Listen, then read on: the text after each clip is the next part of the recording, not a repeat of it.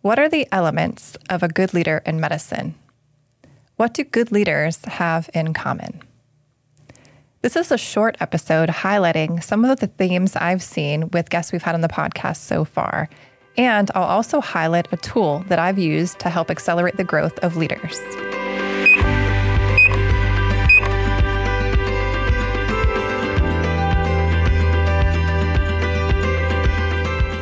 Welcome to the Leadership Pulse, healthcare culture's new heartbeat, where we talk about leadership and culture in healthcare. I'm your host, Becky Wolf. Today is going to be a short episode highlighting just a few things I've noticed with the guests we've had on the podcast so far. First, why am I doing this? If we keep doing the same thing over and over again and expecting a different result, that's the definition of insanity, right? Great leaders leave time for reflection, introspection, and they give themselves time to connect the dots. So that's why I'm doing this.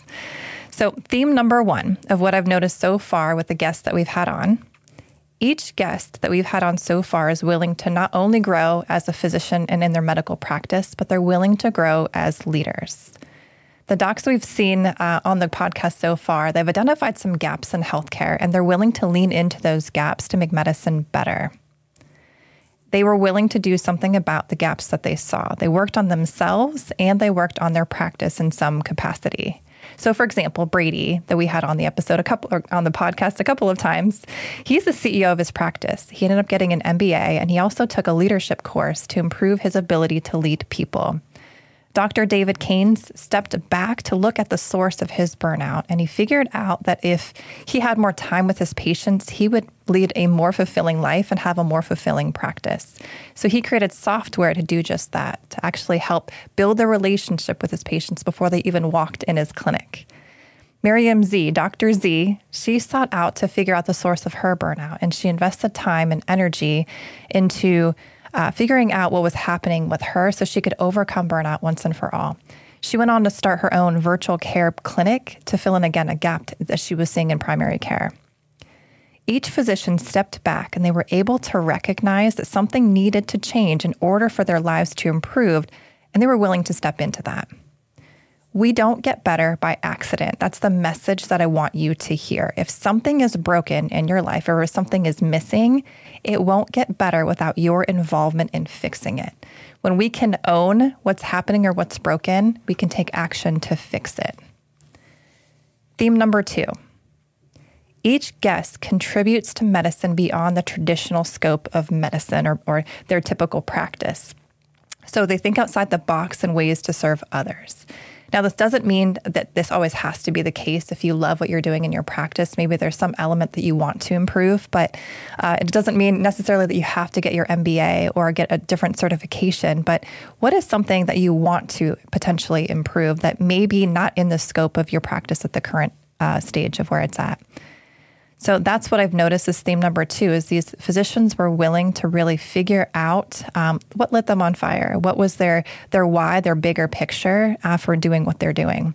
So people that stood out to me in this context were Edgar. So he's the cardiothoracic surgeon who's also a physician coach. He still very much practices CT surgery, but he spends some time coaching physicians and hospital systems for um, increasing and improving their culture. So, Dike Drummond. Dike isn't practicing uh, in the traditional sense. However, he does make waves in medicine. He started his own company helping physicians engage with the source of their burnout to help them remedy th- this for the future. So, managing their own burnout. Brian is a mindset coach. Brian Sagre. Brian, he's a mindset coach. He has shifted his practice to a health focused sphere of medicine. And um, he just knew he needed to do something different than the traditional surgery that he had been accustomed to. Theme number three. Each guest sees the value in teamwork in healthcare. Edgar really stands out to me for this. He uh, was practicing surgery and he went on to get his master's in public health. And if you remember his podcast episode, and if you haven't listened to that, I encourage you to go back and listen to it because it was incredibly inspiring. He mentioned that his healthcare team they were tasked to reduce the uh, the length of stay within the cardiothoracic realm and reducing patient stay after uh, CT surgery. What they found was that when the team worked together, they knew their role, they knew how to help the team win, they were able to reduce the length of stay and ultimately save millions of dollars for the hospital. So, theme number three again, teamwork. Each of those physicians values teamwork in some capacity. So, this brings me to the tool that I use with Giant. I know I haven't explicitly said this in other podcasts before, but I partner with a company called Giant Worldwide where we teach leadership skills to any leader in any organization. My focus happens to be in healthcare. But the reason I partner with Giant is because we teach objective, common, viral leadership language that creates unity in organizations. One of the tools that I use is called the core. So, the core of leadership is based on three components the first is IQ, so skills intelligence. The second is PQ, which is personality quotient or personality intelligence. And the third is EQ, which is emotional intelligence. I'm going to go into those a little bit deeper so you have a little bit more context here. But IQ, again, skills intelligence, it really is how good are you at your job? Do you know the tasks you need to perform your job? Are you competent? This isn't a question really about intelligence. This has to do with the tasks and abilities uh, to do what you do on a normal daily basis. And the reason we bring this up with leadership in particular is because if you've been given a new position or role, and specifically in a leadership or management uh, type of role, it is not uncommon for leaders that I work with to tell me that this is the the new part of their job and they don't feel as, as comfortable with that. So here's what I what I tell them: You have never learned leadership before. You don't have certifications. Uh, you were given it because you excel at what you're doing. So now you get to excel at leading people, and I'm going to help you do that. So again, IQ is more so task awareness. So how good are you at your job? Do you feel comfortable and confident? And if not, how do I help you get there? How do I help you move to the next level there? PQ or personality intelligence really is self awareness. How do you, uh, how do people on the other side of you experience you? How do they perceive you? How do they perceive more so your actions and reactions to your environment? Are you approachable? Do people like being around you? How you make someone feel is your responsibility and it should matter. And here's why. If you've read any of the research from Dr. Vivek Murthy, the US Surgeon General, there are some components that are um, uh, he has a pretty strong feeling about regarding the work life uh, environment and the balance in those environments and for safety. But the first one he highlights is physical and psychological safety. If people are working in a space where they don't feel like they have psychological safety, they're more likely to leave. And they'll figure out how to uh, find another position, even if um, they don't have anything set up right away. And we've experienced this with uh, a lot of shifting in the marketplace. Um, we've definitely experienced this.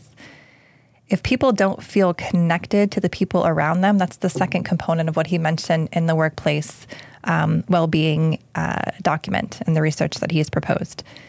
If people don't feel connected to their work and the people around them, they are more likely to leave.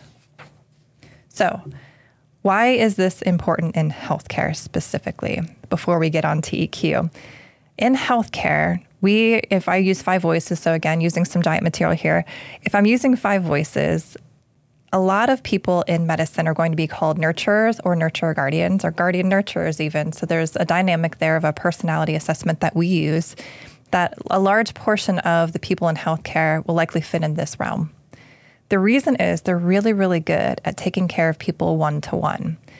and if they're built to care for people deeply on a one to one basis, and if they don't feel safe themselves in the environment in which they're in, how can they make patients feel safe?